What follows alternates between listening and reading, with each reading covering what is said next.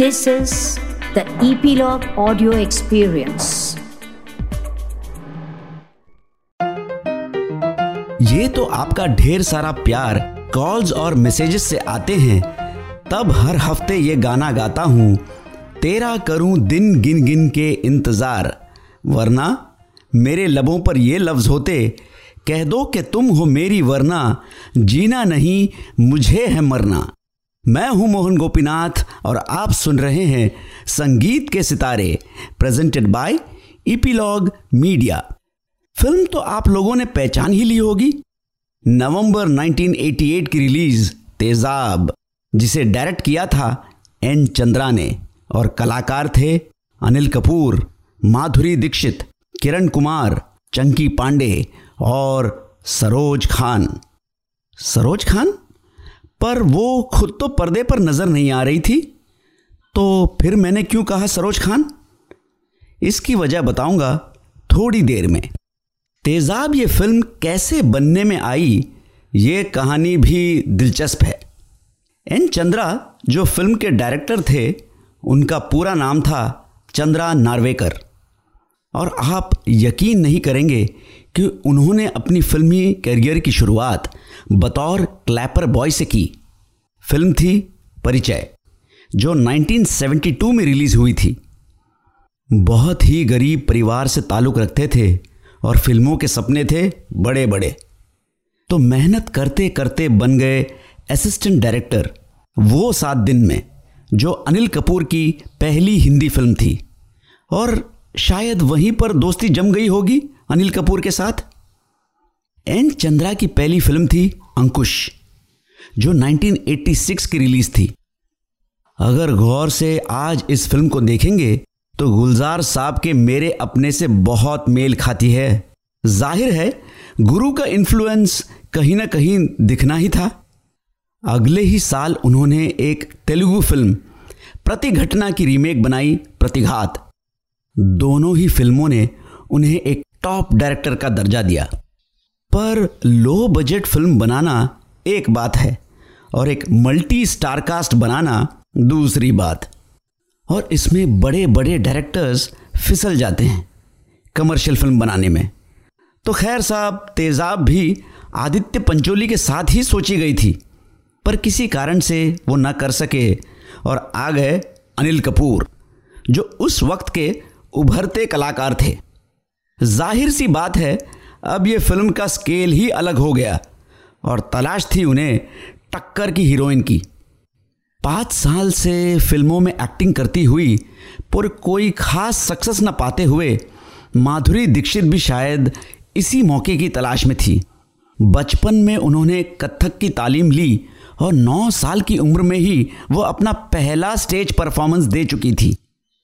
और ऐसे ही जब वो एक डबिंग स्टूडियो गई थी, शेखर कपूर से मिलने, वहाँ उनको एन चंद्रा ने देखा और तुरंत लगा कि उन्हें मुन्ना की मोहिनी मिल गई।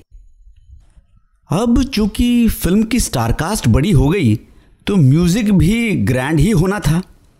लक्ष्मीकांत प्यारेलाल जो 20-25 साल से इंडस्ट्री में राज कर रहे थे, और वो सात दिन कर्मा मेरी जंग और कई सारे अनिल कपूर के फ़िल्मों में म्यूज़िक दे चुके थे, उन्हें साइन किया गया। और गीतकार थे जावेद अख्तर साहब। मिस्टर इंडिया की हवा हवाई से थोड़ी बहुत फ़िल्म इंडस्ट्री में बात फैली कि जावेद साहब कमर्शियल गाने भी लिख सकते थे, पर एक पूरी फ़िल्म जिसमें एक के बाद एक ब्लॉकबस्टर गाने हो, वो अब भी बाकी था। पर जावेद साहब अनिल कपूर के एक तरह से मेंटोर थे। अनिल कपूर की शुरुआती दिनों में जावेद साहब ने उन्हें खूब रिकमेंड किया। और क्या पता इसी का एहसान चुकाना था इस फ़िल्म के द्वारे? कारण जो भी हो एंड रिज़ल्ट था एक सुपर ड्यूपर हिट एल्बम जिसका हर एक गाना आज तक गूंजता है कानों में। फ़िल्म में पाँच गाने हैं और एक इंस्ट्रूमेंटल म्यूज़िक जो काफ़ी मशहूर हुआ था एक एक करके सबके बारे में जानते हैं। फ़िल्म का पहला गाना, और जिसे कहते हैं छप्पर फाड़ धुन, वो है एक, दो, तीन, जिसे गाया था अलका याग्निक ने। इस गाने के बाद उन्हें फिर पीछे मुड़ने की ज़रूरत ही नहीं पड़ी, इतने ऑफर्स आने लगे थे। और मज़े की बात यह है कि यह गाना डमी वर्ड्स या काम चलाओ शब्द पे बनी है। गणपति विसर्जन के दिन रास्ते पे, बैंजो पे एक धुन कई सालों से बजती आ रही थी। इसी ट्यून से इंस्पायर होके लक्ष्मीकांत प्यारेलाल ने एक दो तीन की धुन बनाई। अब धुन पहले बन गई और शब्द करने थे फिट। तो जावेद साहब को मीटर देने के लिए लक्ष्मी जी ने अपने पान खाते हुए अंदाज में कहा एक, दो, तीन, चार, पाँच छः सात, आठ, नौ, दस, ग्यारह, बारह, तेरह। अब जावेद साहब, दो, चार म्यूज़िक सिटिंग्स में जा नहीं पाए थे तो वो बोले, साहब, इसी गिनती से गाने की शुरुआत करते हैं और मैं फिर तेरह के बाद गाने को आगे बढ़ाता हूँ सिचुएशन के अनुसार। अटपटा और अजीब तो लगा होगा ये कहना जावेद साहब का, पर जो आखिर में गाना सामने आया उस पर आज तक लोगों के पैर थिरकते हैं। अब गाना तो ज़बरदस्त बन गया तो कोरियोग्राफी भी उसी दम की होनी चाहिए थी।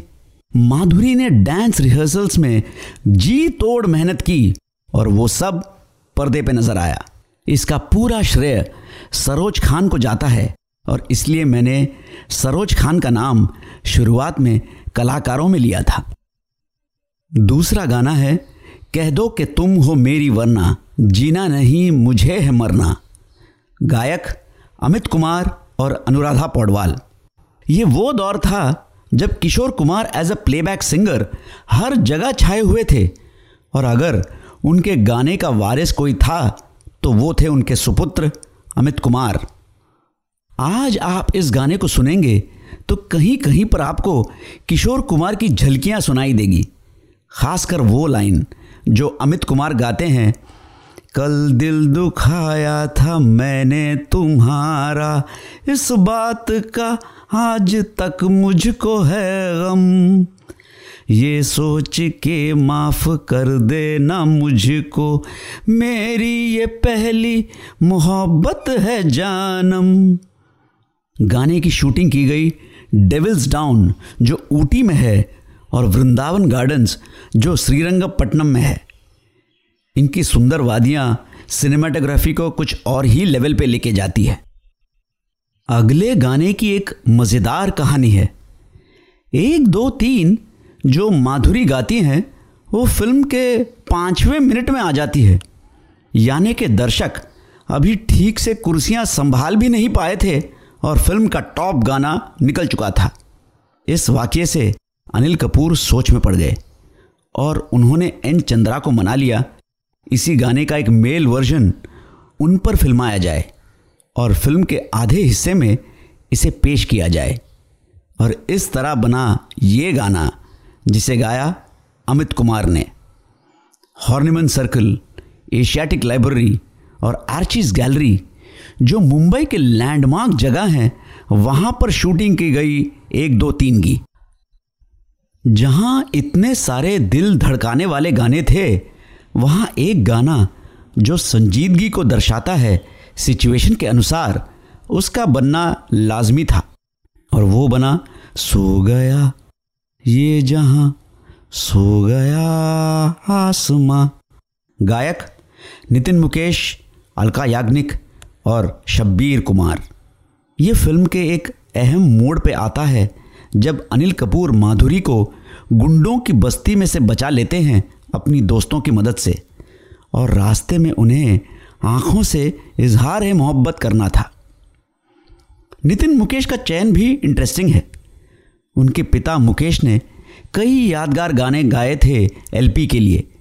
तो शायद जब एक दर्द भरे आवाज़ की ज़रूरत पड़ी, जिनके लिए मुकेश मशहूर थे तो फ़ौरन एलपी ने नितिन मुकेश से वो हिस्सा गवाया। चलिए एक और मज़ेदार किस्सा सुनाता हूँ अगले गाने के बारे में, जो रिलीज़ के वक्त फ़िल्म में नहीं था। उन दिनों ये प्रथा थी कि 25 हफ्तों के बाद दर्शकों को थिएटर्स में लुभाने के लिए कुछ एक्स्ट्रा सीन या गाने डाले जाते थे। और ऐसा ही एक गाना है, तुमको हम दिलबर क्यों माने? अगर आज किसी को पूछेंगे तो शायद कोई ये बता भी नहीं पाएगा कि ये गाना कौन से फ़िल्म का है। इसे हम बस उस वक्त की मार्केटिंग गिमिक की तरह ट्रीट कर सकते हैं। गाने को गाया था सुदेश भोसले और अनुराधा पौडवाल ने। जब अनिल कपूर एक नामी गुंडा मुकुट बिहारी के खोज में निकलता है तो शराबी की एक्टिंग करते हुए वो एक दांडिया ग्राउंड में पहुँचते हैं। ये इंस्ट्रूमेंटल म्यूज़िक बहुत फ़ेमस हुआ था उन दिनों। इसकी शूटिंग एक मछुआरों की कॉलोनी, जो माहिम, मुंबई में स्थित है, वहाँ की गई थी। जिस फ़िल्म का ओपनिंग सीन उस बंगले से हो, जो आज शाहरुख खान का बंगला मन्नत है, उसे तो हिट होना ही था। मुन्ना भाई इस नाम के पहले हकदार थे अनिल कपूर इस पिक्चर में, पर आज मुन्ना भाई को संजय दत्त से जुदा करना मुश्किल है। तेजाब ये फ़िल्म की चर्चा अधूरी होगी। अगर मैं लोटिया पठान का नाम न लूँ तो इस किरदार को निभाया था किरण कुमार ने। जब लेता हूँ, तब लिहाज नहीं करता। जब देता हूँ, एहसान नहीं करता। ये उनका डायलॉग बहुत मशहूर हुआ था।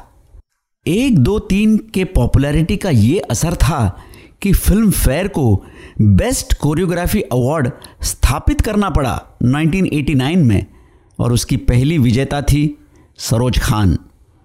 मेरी भी ये दुआ है कि आप एक, दो या तीन ऐसा काम करें कि दुनिया आप पे नाश करे। इस एपिसोड में बस इतना ही। सब्सक्राइब करने ना भूलें ऑन ईपीलॉग मीडिया वेबसाइट या फिर आपके फेवरेट पॉडकास्ट स्ट्रीमिंग एप्स जैसे Apple podcast Jio Saavn Google podcast Spotify और अगर आप एप्पल पॉडकास्ट इस्तेमाल करते हैं तो रेट और रिव्यू कीजिए संगीत के सितारे।